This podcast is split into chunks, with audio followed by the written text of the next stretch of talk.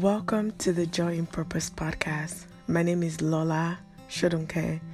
I am a doctoral student in a psychology program. Joy in Purpose is a podcast dedicated to conversations about purpose, career development, and mental health. I also interview individuals as they share their purpose stories. I would like to remind our listeners that this podcast is not a replacement for therapy. Information shared on this platform is for educational purposes only. Thank you for listening. I am so excited for you to listen to this interview. This interview touched my heart. Today's interview is with Karima Imordi.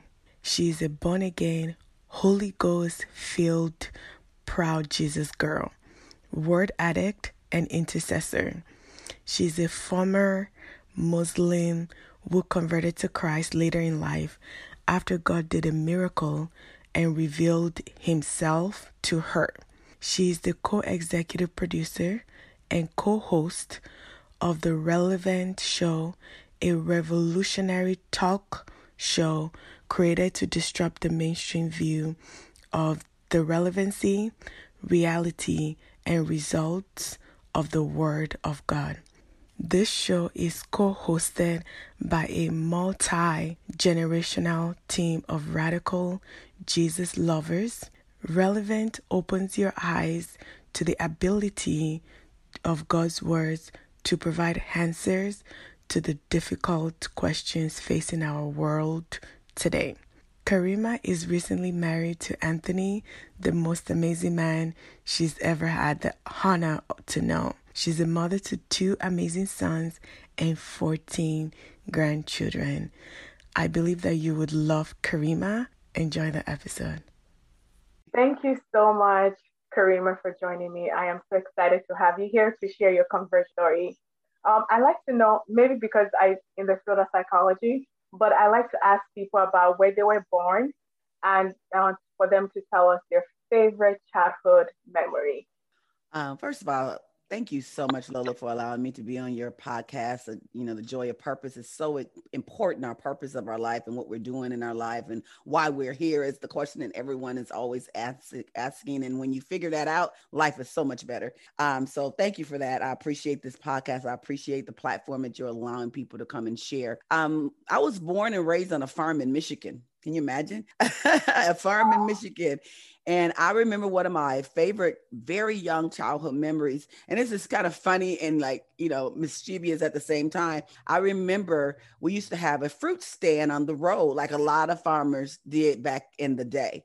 Um, and so I remember as a young girl, seeing all those red apples that my dad had lined up on, you know, they had them put, you know, you presented them well because people wanted to stop at your stand.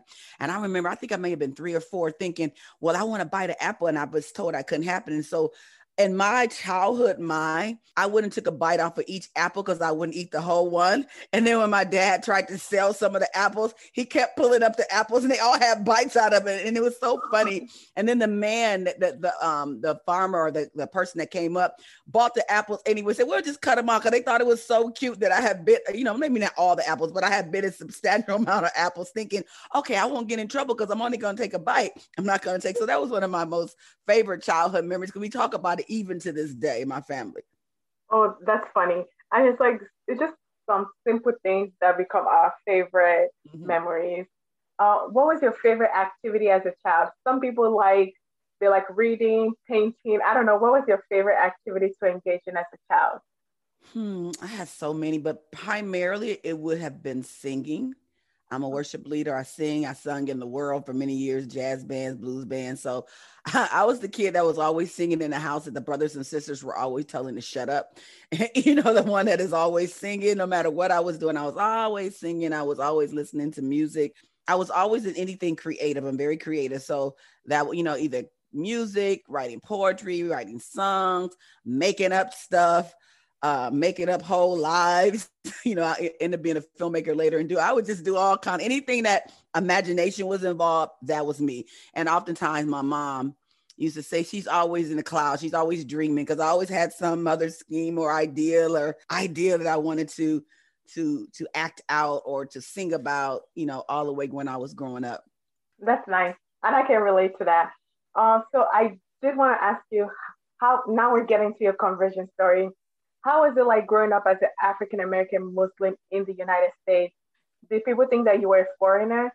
I remember the one of the first person that I met when I moved to the US at age 12. At this time, I was 13, going to a different school. She was Muslim and she was African American. And in my mind, I thought, oh, maybe she's from Africa uh, because I never met someone that was, she was wearing the hijab and she was 13, just like I was. And then she was telling me her story that she's African American and we would sit together at lunch. So, did you have similar experiences? What was it like being an African American Muslim? So that's the interesting part, Lola, that is is that differentiates me, at least at the beginning um, um years of my uh, Muslim uh, faith, was that we were brought up in the nation of Islam, which was different. I didn't know at the time than true Islam, and I say that with quotations because you know true Islam is still a false religion, you know. But see, the Nation of Islam was a sect of African Americans that followed the Honorable Elijah Muhammad and then um, Warith D. Muhammad, and it separated when um, Brother Minister Louis Farrakhan, which I'm sure you've heard his name, Farrakhan. He was a part of the Nation of Islam. All of us, as a matter of fact, um, Brother Farrakhan used to, Brother Minister Farrakhan used to give me my awards every year because I was a, a, top student. And so we, I started off going to Muslim schools. We actually had our own schools, a Muslim school, and that version of Islam, if you will, was we believed in putting the Quran on the top of the highest shelf in the house, literally, and not touching it. I believe God was the person who started um, the Nation of Islam. Master Farad Muhammad was this light skinned black guy, very light skinned. He we had his picture on the wall, and I thought he was God because that's what we were taught. That was God to us. And so what happened was that brother um, uh, Honorable Elijah Muhammad was the person that took over. His son Wallace Muhammad uh, went on a pilgrimage to Mecca, which is, you know, something that Muslims, the, and when he came back, he told his father, we're not practicing true Islam, if you will. So there was a split, and we call it in the, the nation, the first resurrection, the second resurrection. It's interesting how things parallel to Christianity, but it was just all falsehoods. Long story short was that, you know, people stayed with the the first resurrection mentality of more like black empowerment. So there's a lot of things I loved about being a, uh, a nation of Islam Muslim because the main thing I got from it is love of self and my color and who I am as a, as, a, as an African American. That was very prominent, and the whole industry of business and owning your own things, what I think is important. That was very important. That's why I'm such a business person to this day because of what I, the foundation I had there. Um, but my family, as as my father has always been, which Pastor me, we're people that believe in following the rules of anything we're part of. So when it was said by the Honorable Elijah Muhammad to go with his son, people decided to stay the old way and they went with Brother Minister Farrakhan. It was a split in the nation. Um, so long story short, it really never was the same because then the Muslim school closed because, you know, first of all, we got lower, lower attendance. I we got enrolled into a public school um, it was in a, um, we lived in a African American Polish neighborhood, but we had to walk literally a mile to school, 15 blocks every day to go to the elementary school. And it was a culture shock for me because, you know, I'm dark skinned. Um, and where my dark skin, you know, I'm dark brown and, you know, I'm nowhere near light skin. But in the nation of Islam, the darker you were, the better. So, you know, I'm the mm-hmm. lighter brown. I'm not light brown. I'm like brown but you know my uh-huh. sister and brother were darker than me and so that was the like the big thing you know the more darker you were. Then to go to a school with african americans and everyone hated their color.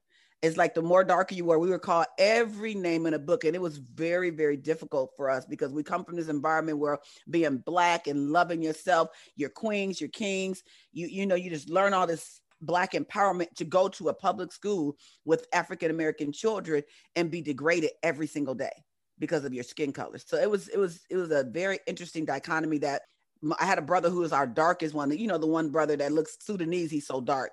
He he got it the worst. I mean, and I don't think he ever really recovered from, to be honest. Um, wow. the um, vitriol that was hurled on us because of our skin color and not embracing who we are, and that's I can get emotional about that because I see it even now. Colorism and that idea that darker means lesser you know, or it's not as good. It's just so horrible. And what we learned in the Nation of Islam was to embrace and celebrate and honor our color, which is as a Christian now, I realize even that is not nowhere near the most important thing because I don't see, I'm not a colored person. I'm not an African American. I'm a believer first that happens to be African American. Yeah. You know what you say about the people from the Nation of Islam?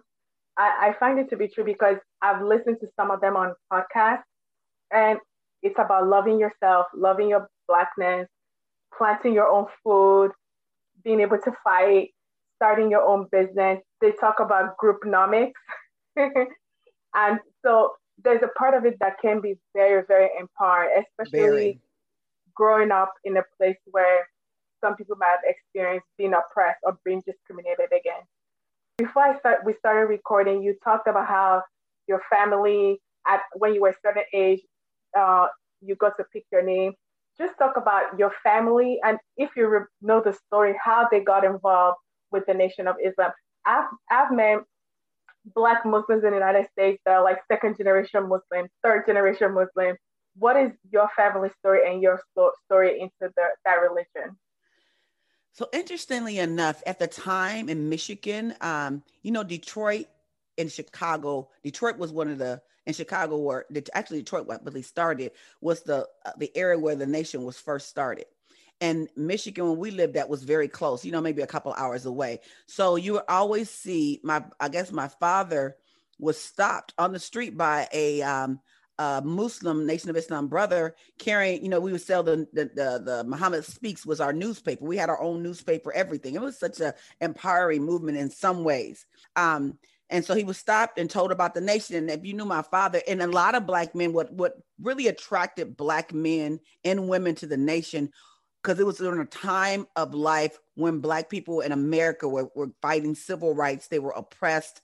They were dealing with a lot. So to find a organization they spoke to the heart of a man and a woman about who they were and made them feel good. So my father went to a meeting at the nation. They had meetings. And from then, you know, because I was really, really young, my family joined the nation. Matter of fact, I might have, when they first joined, I mean, well, was I already born? I may have been a baby. And so they joined the nation. They moved to a farm. We had, you know, group. We all lived on different farms. We we had our own um, crops. And so they became involved in it. And then subsequently we moved to South Bend and opened up our own mosque there. Temple number 31 is where the Muslim school was. All of my friends were Muslim. All of us, all of them had kids, a lot of families. Another thing they do, they, they really were very big about getting Muslim family because they were very big on, at least, you know, later on you hear the real story because I was a child. So what I looked at it from a child's eyes, and even though my sister's only a year and a half older than me, she told me things that I didn't know I was like, oh, mm. that was what that was about. So, you know, they were really big on family and they were really trying to target black men to stay with their families. Um, so they were really big on, you know, finding people who had families. So we we came to the nation. We started going. I mean, literally, I was there every single day from being in school or a meeting at the mosque. We ate there, we fellowship there, everything, your whole life, just like now with, you know, in my church, my whole life revolved around the Muslim experience and being a part of the nation. And so, like I said, for many ways, you know, my father had a, you know, he worked, you know, all days in Notre Dame. At Notre Dame, we ended up South, Bend with Notre Dame University. He worked as security all day, uh, security guard all day. He uh he worked for the power plant at night. He had a job. We had a hauling truck on the weekend. He bought us an ice cream stand, and we uh, on a, when he got through the hauling with the boys, we took our ice cream stand out and sold stuff. I mean, we were just industrious people. I mean, that was just the way you rode. And so but what happened when the split came, when the Honorable Elijah Muhammad died and his son came upon and the nation split, it really affected our family. As a matter of fact, we grew up vegetarian. Well, we ate fish. I think they call that pescatarian or we didn't. Eat, we just we didn't eat shrimp. The only thing we ate was fish. And so I remember when the Warith D. Muhammad took over and my, our family followed that side of the nation. The first time we ever um, ate meat, quote unquote, my dad bought this big steak home, put it on the grill, and cook it. And I, for many years I couldn't eat steak because it tasted like an animal to me. It was like so foreign to me. So for many years I I, I like steak now, but for many many years, most of my life I never was a steak eater because I still had that first experience of meat. I'm no, I'm kind of digressing, but anyway, so that's like kind of our family story into it. We stayed in it. I remember around 10, okay, so around nine, you know, when the uh, Imam Warfdi Muhammad, and he they went from being minister to Imam, as they call them in the in Muslim faith, the true, I always say as true as you can call a false religion, faith and then he said that we needed to change our name. So my father is very obedient. I learned that from him. We, we believe in being doing, you know, obedience is important in our family culture. Um, so we all changed our names. He allowed us, the, the kids, to pick our first names and last, uh, first and middle names. So my name was Cheryl Lou Ann Anderson. Uh, I picked Karima Aisha. My sister picked Fatima Farida. Um, and then my oldest brother Nasir, my, my youngest, uh, my brother Bilal picked his name Bilal, and then the youngest brother who was Elijah, they just he just picked the name which is the Arabic of Elijah is Ilias, so his name is Ilias. And then my family, my father picked our family last name, which is Elamine, which is defender of the faith, because you know my dad's one of those staunch brothers, one of those bat carrying, you know.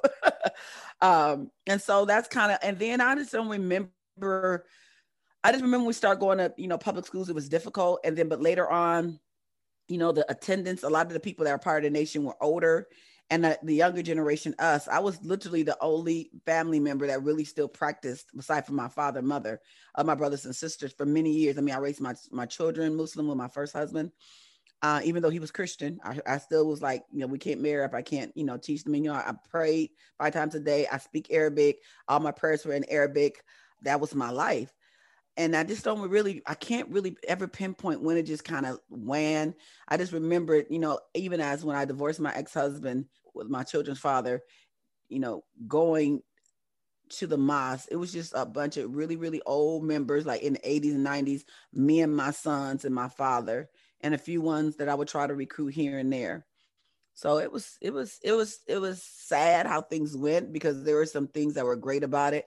But the one thing I remember distinctly was that I wanted nothing to do with Christianity because I was afraid because, you know, one thing, if you go to become a Muslim, you know, you can be killed. I mean, it's very, and it was said if you go back into something that you've done before, it's worse than if you've never tried it before. Same thing is in scripture, but it's different ways. So, so many things I found out in the Quran were taken from the, the Bible, but I hadn't read a Bible until I got converted. So I don't know how far you want me to go. I'm just kind of just going down this road now. No, you're good what I love to do is just allow people to talk because there's so many gems and it's an opportunity to share your story. So for someone who just knew that they didn't want anything to do with Christianity, first you married a Christian man. So tell us why did you choose to marry a Christian man? And then tell us your conversion story to Christianity. So I married a Christian man. I got married at 19. You know, I was oh. very, very young. I mean, he was, we were both, you know, attractive. He was, he was good looking. He was, well, you know, my, you know, was in college, you know, it yeah. happened. Um, I feel you. And, you know, yeah, you know, I mean, it wasn't like I was like, oh, say not to be a Christian. I just, you know, met the guy and we got married. We got married very young at 19. I had my first son at 20, second one at 22. We divorced when, when I was 27. Mm. And I went my whole life as a quote unquote Muslim, even though I was I didn't have a mosque to go to. I would listen to messages. I would follow Brother Minister Farrakhan and Brother Warfdi Muhammad when he died. I would just listen. I was just kind of a Muslim by having my own Quran, but didn't have a place of worship for many, many years 20, 30 years. Didn't have a 20 years, didn't have a place of worship. Um, but I still consider myself a Muslim. My brothers and sisters, they don't now because I've converted all but one. They consider themselves Muslims. Um, though they weren't practicing. I was the only quote unquote practicing. Like I still didn't eat pork. I grew. I never had eaten pork. You know, we grew up never eating pork, so I hadn't eaten pork. I mean, I had you know I drink here and there, but I wasn't. I was my my goal in life. I would always tell people, and this is kind of second my conversion stories that I I always would say I, I am got to go to heaven. So I always gave. I was you know Muslims are very big givers. I was always giving. I was always working in my community. I had corporate jobs and I was always doing things to help my community. And I would always say, like, constantly, I have to go to paradise. I got to go to heaven. It was very important to me. So I tried to live based on what I understood of what's appropriate living as a Muslim because my goal was to go to heaven. It was never any question that I was going to live wrong because I had to go to heaven. That was just it. And so I, I truly believe in it because I know the power of your word because life and death is in the power of the tongue is that God honored my request because I always said I went to heaven and God honored my heart. If you remember the story of um, the man from Caesarea that sent his people to Joppa to talk to um, Peter.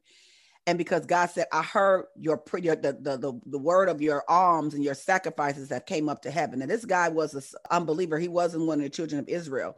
But because of his good works, God heard him and he sent men to Joppa to go talk to Peter because the angel came to him. And then Peter was like, No, I don't want to talk to them. They're not, they're not, they're not Jews. But God sent them to save them. And I believe my and I didn't know this story, of course, prior to becoming Christian. But I, I read, I read that. I said, Oh, that was me because God saw my heart. He knew the kind of person. So he knew he needed to make sure that the words that I spoke that I'm going to heaven, even though I didn't know I was speaking to the real heaven Mm-hmm. God honored my words. Anyway, that's why I said, people, you don't have any idea how powerful your words are because I always spoke that. So God knew He had to, and He knew I was so resistant. And I wasn't that kind of outwardly resistant because I had a lot of Christian friends. All my friends were Christian. I mean, I very, knew very few Muslims anymore. All the ones were old or dead mm-hmm. anymore. Um, but I wanted nothing to do with their religion. One of the things is I thought they were all broke and not doing much. I was, you know, very successful, six figure, working in corporate America, doing well. And so I'm like, I don't want anything to do with your Jesus because y'all y'all celebrate Christmas every every year after Christmas. All y'all borrow money from me because you didn't spend money on stuff that you can't afford. You know, just the whole. And though I didn't, you know, you know, ones that was really close, I would joke with him. But for the most part, I'm like, I'll let you live your life, but I don't see your Christianity working for me because it ain't working for you. So I don't want no parts of it. And I never said it out loud. That was just my thought in my head. Like, and because my only experience skiing, I used to go to because of my the work that I did, and you know, when I was working for Whirlpool and different places I've worked, I was always having to do community work. So I was always out, you know, in front of people. And I would go to churches, and unfortunately, in black, a lot of black churches, sickness, um, barely making it, you know, and it was just I, I, I've always felt so angry with it. Maybe I, I don't even think it was a, a understood anger. It was just like I had this disdain for their faith didn't do anything for them. It didn't help them. But I understand why now. But you know, at that time, it was like, mm, I, am I'm, I'm good on Jesus or whatever uh-huh. that part because it's not working. Um, and so, okay, where do you want me to go now? I'm just all over trying to let you direct me. Which part you want to hear? Okay, how did you come to Jesus? Okay, so that's interesting. So, um, God is so He's so faithful and He's so he's so in tune with who you are and where you need to be to do what he's called you to do. So I went through this period. Um, I was working for um, I was executive executive over at Whirlpool Corporation in, in Benton Harbor, Michigan. And uh, I ran this literacy. The I let ran the educational arm for them. They had the you know corporate and they had a nonprofit arm, and I ran one of their nonprofit arms, which was the education arm, basically trying to get together into uh, it was a community that they were in their their headquarters was in where the um, education rate for most of the people which were black were third grade well sixth grade below a lot of them were like third grade and below. We had generations and generations of people who haven't graduated high school. So and they were going to bring all this industry to the community so they had to bring the educational level for people to be actually be able to do the job. So that's i kind of got in this this this place.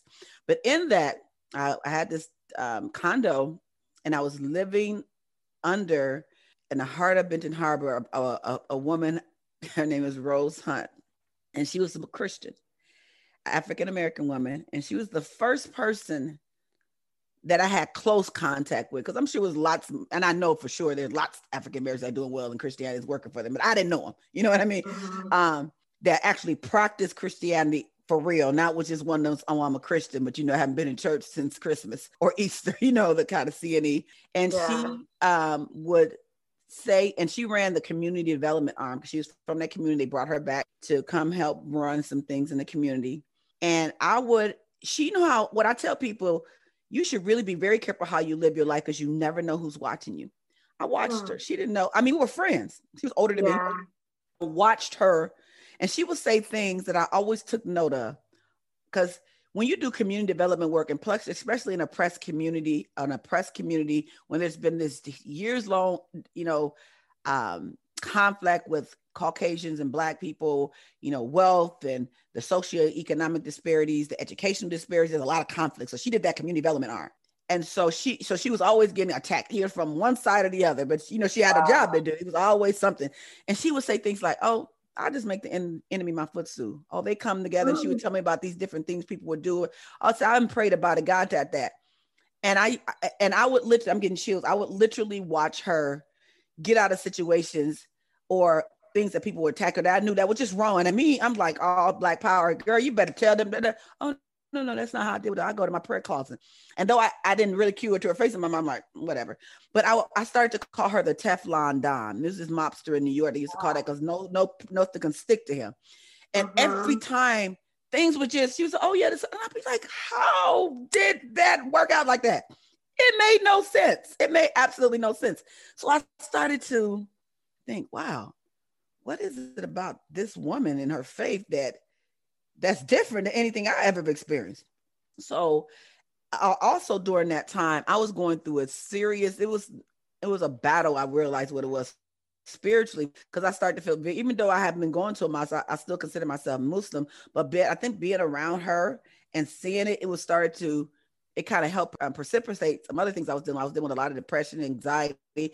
People always think making more money make you happy. It's just a lie. If you don't have Christ, you will be like I was, suicidal thoughts, a lot of depression, had an ulcer, was getting panic attacks, going through this really crazy time um, for like a couple of years. And then I, I remember calling my father, telling him, Daddy, you know, I'm just I need to talk with somebody about my faith. Nothing's working. I'm reading the Quran. Nothing's helping me. I didn't go into the other issues, but yeah, we talked to different imams, you know, they try to you know, encourage me, but it wasn't doing anything.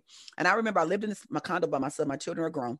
And I would flip the TV, and I don't. If everybody knows me, I don't watch television. But I turned on my TV, and the only thing I would stop on were these Christian television shows on UPN or CB, whatever those different TBN. Yeah. And I remember watching those. Only time that anxiety or that that that oppression would lift is when I was watching. And I didn't realize that at first. I just noticed I always ended up on one, not really listening to them, listening to them, but just watching them. It was like this piece came on. So I would turn them on and not really listen to them, but I just know that was the only thing that kind of helped me deal with some of them panic attacks. Because literally, I was calling people didn't know I was calling the uh, ambulance thinking I was dying every other day. Hmm. That's how bad the panic attacks get. Then I would get up and go to work or leave the hospital coming to work. No one knew. I never said anything to anyone. So I just was going through that and going through that, but I didn't know that my friend Rose knew because you know the sermon of spirit. You know, now that I know yeah. these things, I've been practicing for 10 years.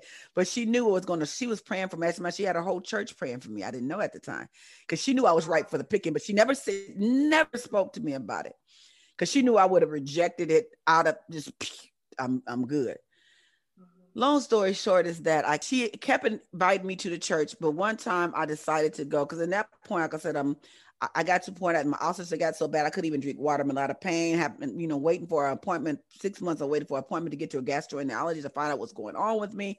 I'm just in a lot of pain, having panic attacks. She had me go to the church, and um, and she's actually left her sister's church, who she was helping co, you know, lead to join this pat church of this young white pastor that came out. My job to speak to me one day. And I was like, oh, he don't get to speak to, I haven't talked to one of my, you know, staff. I don't got no time for no pastor, especially no white pastor coming to a black community. He could come help all the black folks. That was my mind. that was my initial dismissal of him. Like, I don't have nothing to say to him. Um, of course, I was cordial, you know, had my secretary. I never even met with yeah. him.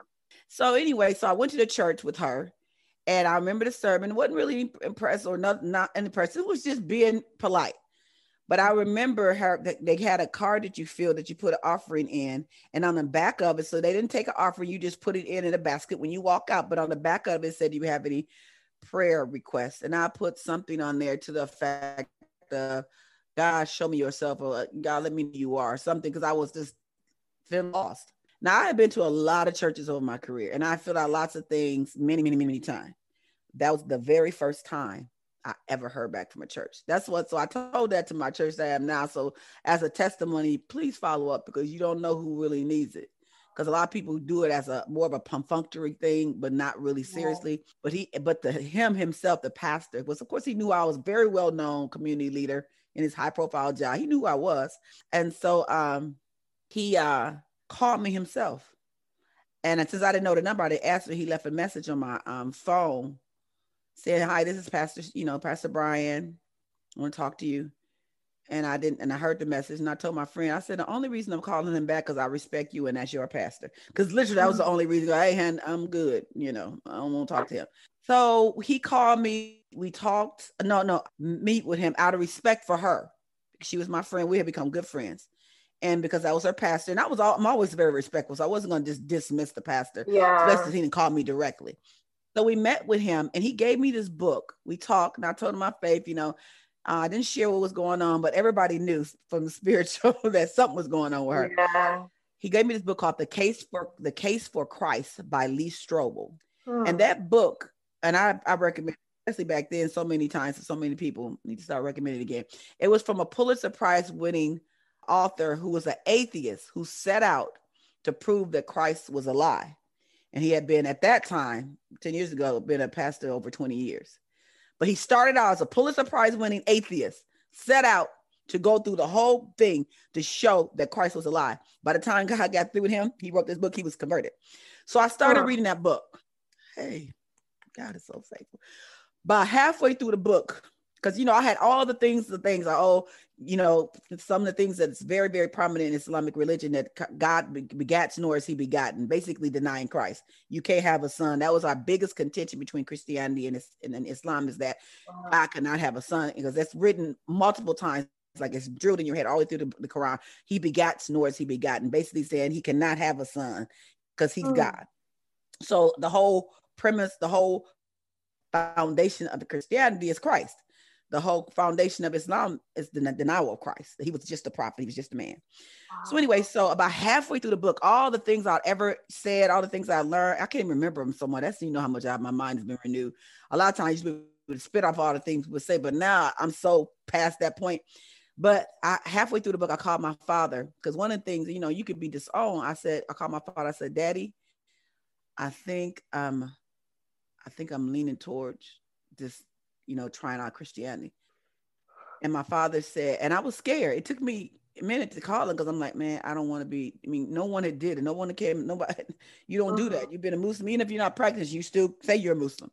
Yeah. He said, daughter, you're gonna always be my daughter. Oh.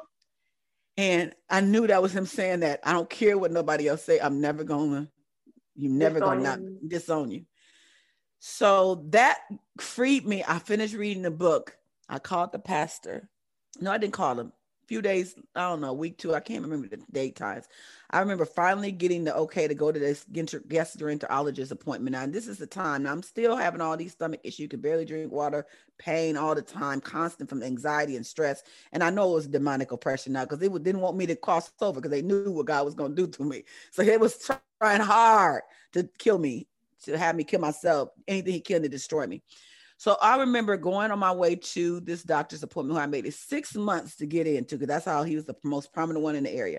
So I'm driving, and at the time I'm driving my little Volvo. I, oh, I had a friend who made me this this CD because I'm I'm a singer. So I mean I'm a minister now, but music minister, but at the time I'm a singer. And I love good music. So I always listen to popular gospel songs. If it's a good, song, I liked it. But she had made, Yeah. made me this with all these great, you know, gospel songs. And I just love good music. I always did listen. I listen from everybody. So I'm driving, and one of my windshield wipers were broken. I hadn't got it fixed yet. And I left my water aerobic class and I'm going to this appointment. Came on, was so excited to finally get some relief. And I'm driving, I'm listening to this song. Now, you, I'm listening to this song. I read this book, and I, even though I knew I was going to try it, I hadn't had the courage to actually say, okay, this is I, 100% confirmed. I said, Daddy, I'm thinking about it. I wasn't convinced all the way yet. Though I knew it in my, my heart of hearts, I still, it was still all this religion and fear and all this stuff I'm battling, you know, and I'm 40 at that time, 42 years old.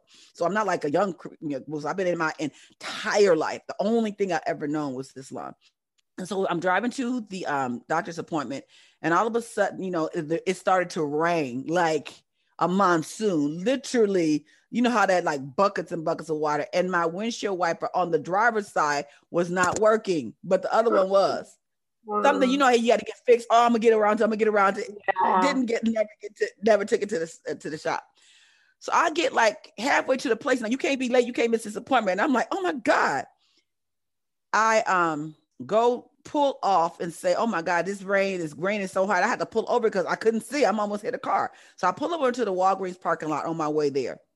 and it's so funny how it works. So I'm sitting there listening to the music, and I just say, God, I said this literally out loud, God, if you're God, stop the rain and get me safe to the doctor's office.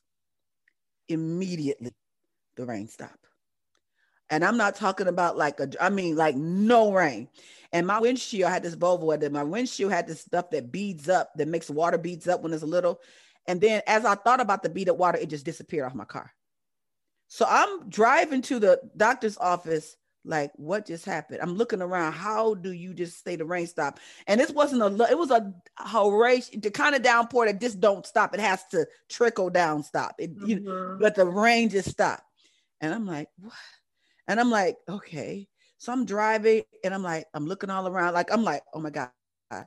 So I get into the parking lot and I pull in, but of course, doubt. Enemy star. He said, I said, well, I thought in my head, well, how do I know it was just me? And then I said, um, if this is Jesus, I said, no, how I know this is God of Islam? I'm thinking about, oh, this is Jesus, because I knew what I was asking. I needed to be, I said, okay, well, God, if this is Jesus, start the rain back up. A second, another second, a moment, the rain burst out again. Hmm. And then in my mind, I thought, well, it didn't start right again. And I heard God audibly speak to me. As clear as I'm speaking to you, I heard in my car, nobody in there with me. You asked me for confirmation and still you doubt me. I heard mm. it clear this day. I started, I called my friend Rose. Now I didn't know that they had been, the pastor and the whole team had been praying for me. I had been on there and I know how powerful prayer is. They had been praying for yeah. me. And I told her what happened. She just started shouting glory. And I said, I want to go see the pastor. I didn't know what I was going to do. I just know that very next day I met with the pastor. That was November 15, 2001. I accepted Christ in that back room with the pastor. Um, at that time, mm, I couldn't drink water. I, I went to the doctor's appointment. I came back. They saw me. I had to go to get gastroenterologist. I didn't even notice at the time. All I started to be later on, a few weeks later, I noticed that I hadn't been in more pain anymore. I was able to eat. You know, I, I, was like in this whole cocoon that God puts new believers in to really measure. Mm-hmm. I went back to get that test. He showed me. Now, this is somebody who had holes in their stomach. I was completely healed. Wasn't nothing. He showed me. He said, "I don't even know why you're here because you're you look like you have a brand new insides. Like wow. everything was perfect. Wow. Um, ever since I've been on fire for Christ. And people sometimes ask me how I can go so far. I said, I feel like I got time. I have to make up time for all those years. And I know that's not how God look at it, but I just feel like there's absolutely my whole entire life is for Christ now. All my money, all my time, everything I do. Wow. Sorry. I so this is audio only, but if you could see my face, I am like obviously speechless. I am moved. From my perspective, growing up in a Christian household, sometimes for me, dealing with my own doubts and my own God, have you forsaken me? This is just like a, I'm gonna go check out that book, A Case for Christ. Lee Strobel. Yes, I'm gonna go check it out because even me that I've been a believer for a long time, I, I need the encouragement and I'm speechless. And I thank God for your life and I thank God that we're doing this testimony. Amen. Wow. Um, the last question to round this off. So we were talking about this earlier about your name and why you mentioned something powerful that it's actually a testimony that you didn't change your name. I was telling you that growing up, I know some Nigerians, like my mom's side of the family, they're Muslim. I know some Nigerians that like when they convert, she's a Christian and most of her family are Christian, but when they change to Christianity, they let go of their Arabic name and then they'll pick a name from the Bible. So I, have always thought it's Arabic, you know, it's a language. So tell us your uh, perspective for not changing your name. So um, my perspective for not changing my name because my name represents who God processed me through to become mm-hmm the change agent that I am now in for the kingdom. And my name is a Mus- it's an Arabic name, it's not a Muslim name, though I used to call it my Muslim name. It's actually an Arabic name, but I like that it's associated with the Muslim faith because it's a very great um, conversation started with people. They say, "Oh, so you have this Arabic name? Were you Muslim?" I said, "By the way, I was. So let me tell you my story." And mm-hmm. um, I've told this story many times in churches, and people are always brought to Christ when I tell this story. Um, because I was not broke. You know, because a lot of people, particularly African Americans, when they go to prison, they become jailhouse Muslims or they become jailhouse Christians or or they're struggling. I wasn't sure. I was doing extremely well financially, professionally. By all intents and purposes, I was the American dream. Hmm. Yet I was miserable, suicidal, and having anxiety attacks, but only through Christ was I delivered from that. So I didn't go to him as this needy person. And not that there's nothing wrong with it. God take you wherever you're at. But I mm-hmm. I, I I went against that stereotype that oh they found God when they didn't have nothing else. No, I had everything. I didn't wow. need need quote unquote need Christ, but I mm-hmm. completely needed him. Yeah. Yeah. That's perfect. Uh, thank you for coming on my podcast. Uh, can you tell us where we can find you on the on the interweb? Okay, so um, me at Karima Elamine on Instagram, and also I'm the co-creator and co-executive producer of a podcast or a talk show, actually called The Relevant Show. And it was started for initially to help reach the African American community because unfortunately, and you know, you always want to reach your people. As a Nigerian, I know you feel that same way. You can't help it. Mm-hmm. You want to reach your people. And I just feel like a lot of people, particularly African Americans, don't know Christ the right way. They know him more as a religious figure as opposed to a relationship that can actually change your life. Um, and so we started this during the height of the pandemic last year. So it's called the Relevant Show, the Relevant the Word Work. And I and I sent you all of my handles. Please reach out because it's a space for and we have these kind of real conversations. It, it deals with the um, relevancy, reality, and uh, of Christ, and that you need Jesus now more than ever. And that's what I love about the Joy of Purpose podcast. These kind of stories and what we're doing with the Relevant Show is all about how much can we inundate the airwaves with the, the, the gospel of Christ. So if you want to find me, you find me connected to my faith and everything that I'm doing from my church home to my handles. You'll see all the relevant stuff on there. So right now, that's my and I work with a multi generational, you know, other co-hosts. I'm the old guy, if you will.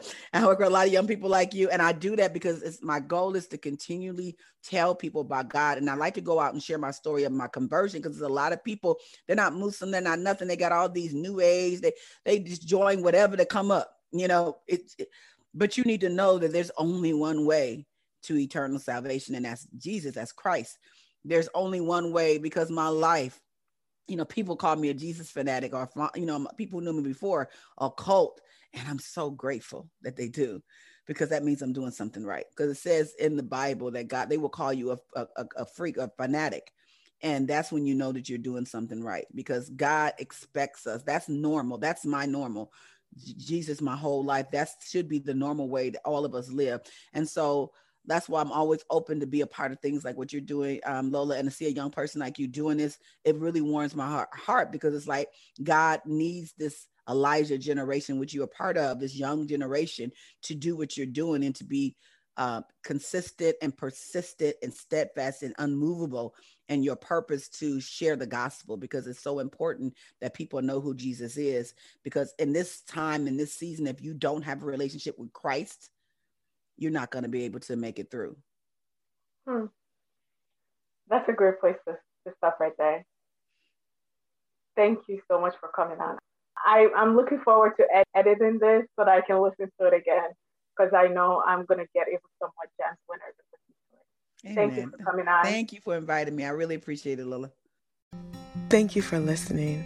I want you to know that you are valuable, you have purpose within you, don't forget to rate and review Joy in Purpose podcast on all podcast platforms. Enjoy your day. Peace.